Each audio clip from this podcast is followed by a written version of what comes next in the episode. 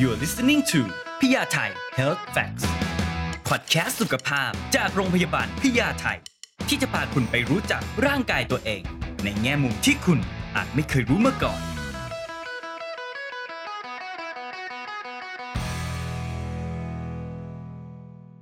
สวัสดีค่ะ หมอเพื่อนค่ะ แพทย์หญิงกอบกุลยาจึงประเสริฐศรีผู้อำนวยการศูนย์ Premier Life Center โรงพยาบาลพญาไท2ค่ะ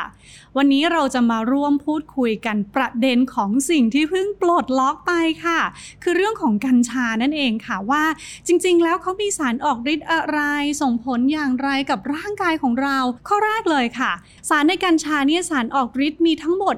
500 กว่าชนิดค่ะ แต่สิ่งที่เรียกว่า cannabinoid หรือสาร active ที่เข้ามาในร่างกายมนุษย์แล้วเนี่ยเขาช่วยชะลอในเรื่องของความเจ็บปวดนะคะ ช่วยในเรื่องของการนอน สารนี้เราจะเคยได้ยิน เพราะเขามีอยู่ 2 ชื่อค่ะ คือคำว่า TSC กับ CBD TSC เนี่ยเป็นตัวที่ออกฤทธิ์ที่ระบบประสาทสมองส่วนกลาง เพราะฉะนั้นสิ่งที่เขาช่วยเราไม่ว่าจะเป็นเรื่องของลดการเจ็บปวดนะคะ หรือว่าในเรื่องของการนอน ความอยากอาหารนะคะ อันนี้เป็นเรื่องของ TSC ค่ะ ในเรื่องของ CBD นะคะ CBD เนี่ยจะออกฤทธิ์กับระบบของร่างกายเนี่ยไม่ใช่สมองส่วนกลางแล้วค่ะ เป็นอวัยวะส่วนปลาย เพราะฉะนั้นเขาจะช่วยลดในเรื่องของการอักเสบ การเจ็บปวดต่างๆนะคะ เพราะการออกฤทธิ์ของสารเหล่านี้นี่แหละค่ะ เราจึงนำมาใช้ในเรื่องของทางการแพทย์สำหรับ 6 กลุ่มโรคนะคะที่มีการใช้กัญชาทางการแพทย์ รักษาในปัจจุบันกลุ่มแรกค่ะ เป็นเรื่องของการลดอาการคลื่นไส้อาเจียนของคนที่ได้รับการรักษาด้วยเคมีบำบัด อันดับที่2นะคะคือกลุ่มโรคลมชัก ที่ใช้ยารักษาในยุคปัจจุบันเนี่ยสองถึงสามตัวแล้ว ยังไม่สามารถรักษาอาการให้คุมได้ อันดับที่ 3 ค่ะ เป็นเรื่องของการปวด เป็นการปวดที่ระบบประสาทส่วนกลาง ซึ่งใช้ยารักษาแก้ปวดใด ๆ ก็ตามแล้วเนี่ยยังไม่ได้ผลดีมาก เราก็จะพิจารณากัญชาค่ะ อันดับทีสี่4 ค่ะ เป็นเรื่องของกล้ามเนื้อหดเกร็งนะคะ ในโรคปลอกประสาทเสื่อมแข็ง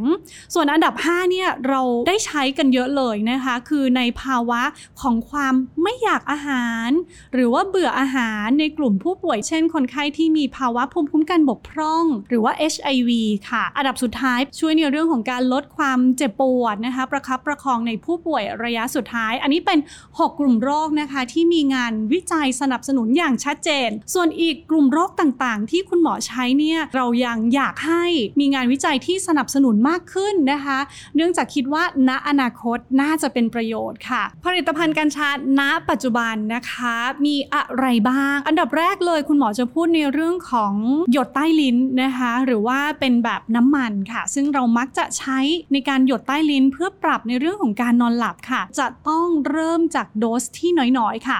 1-2 หยดก่อน รอประมาณ 20 นาที ถ้ายังไม่หลับดีค่อยหยดอีกหนึ่งรอบค่ะ อันดับที่ 2 คือเป็นในเรื่องของสเปรย์ค่ะ ก็จะออกฤทธิ์ action เช่นเดียวกันค่อนข้างที่จะเร็วค่ะ แตกต่างจากแบบที่ 3 คือแบบแคปซูลค่ะ แบบแคปซูลเนี่ยเราจะต้องรับประทานเข้าไป เพราะฉะนั้นกว่าเขาจะผ่านกระบวนการย่อยที่กระเพาะอาหารของเรา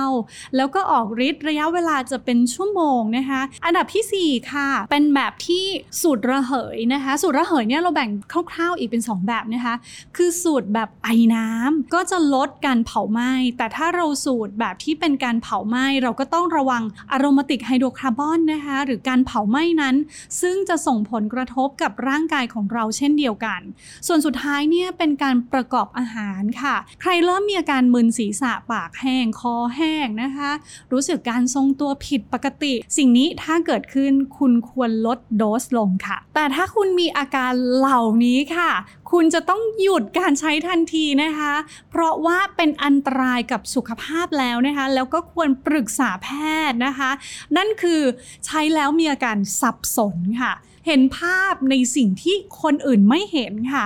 ได้ยินในสิ่งที่คนอื่นไม่ได้ยินค่ะ ต้องปรึกษาแพทย์และควรหยุดใช้ทันทีค่ะห้ากลุ่มบุคคลเหล่านี้ค่ะ เป็นกลุ่มที่ถูกกำหนดไว้ว่า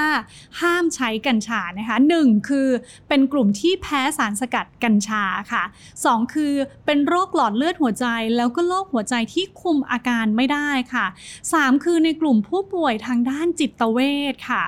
สี่คือกลุ่มที่เป็นเป็นสตรีมีครรภ์หรือว่าให้นมบุตรค่ะ 5 คือกลุ่มที่รักษาโดยการใช้ยารักษาวาฟาริน หรือว่าการต้านเกล็ดเลือด การแข็งตัวของเลือดค่ะ 3 กลุ่มสุดท้ายค่ะ คือกลุ่มที่ถ้าหากใช้ควรอยู่ในการพิจารณา และการดูแลของแพทย์ค่ะ คือกลุ่มที่อายุน้อยกว่า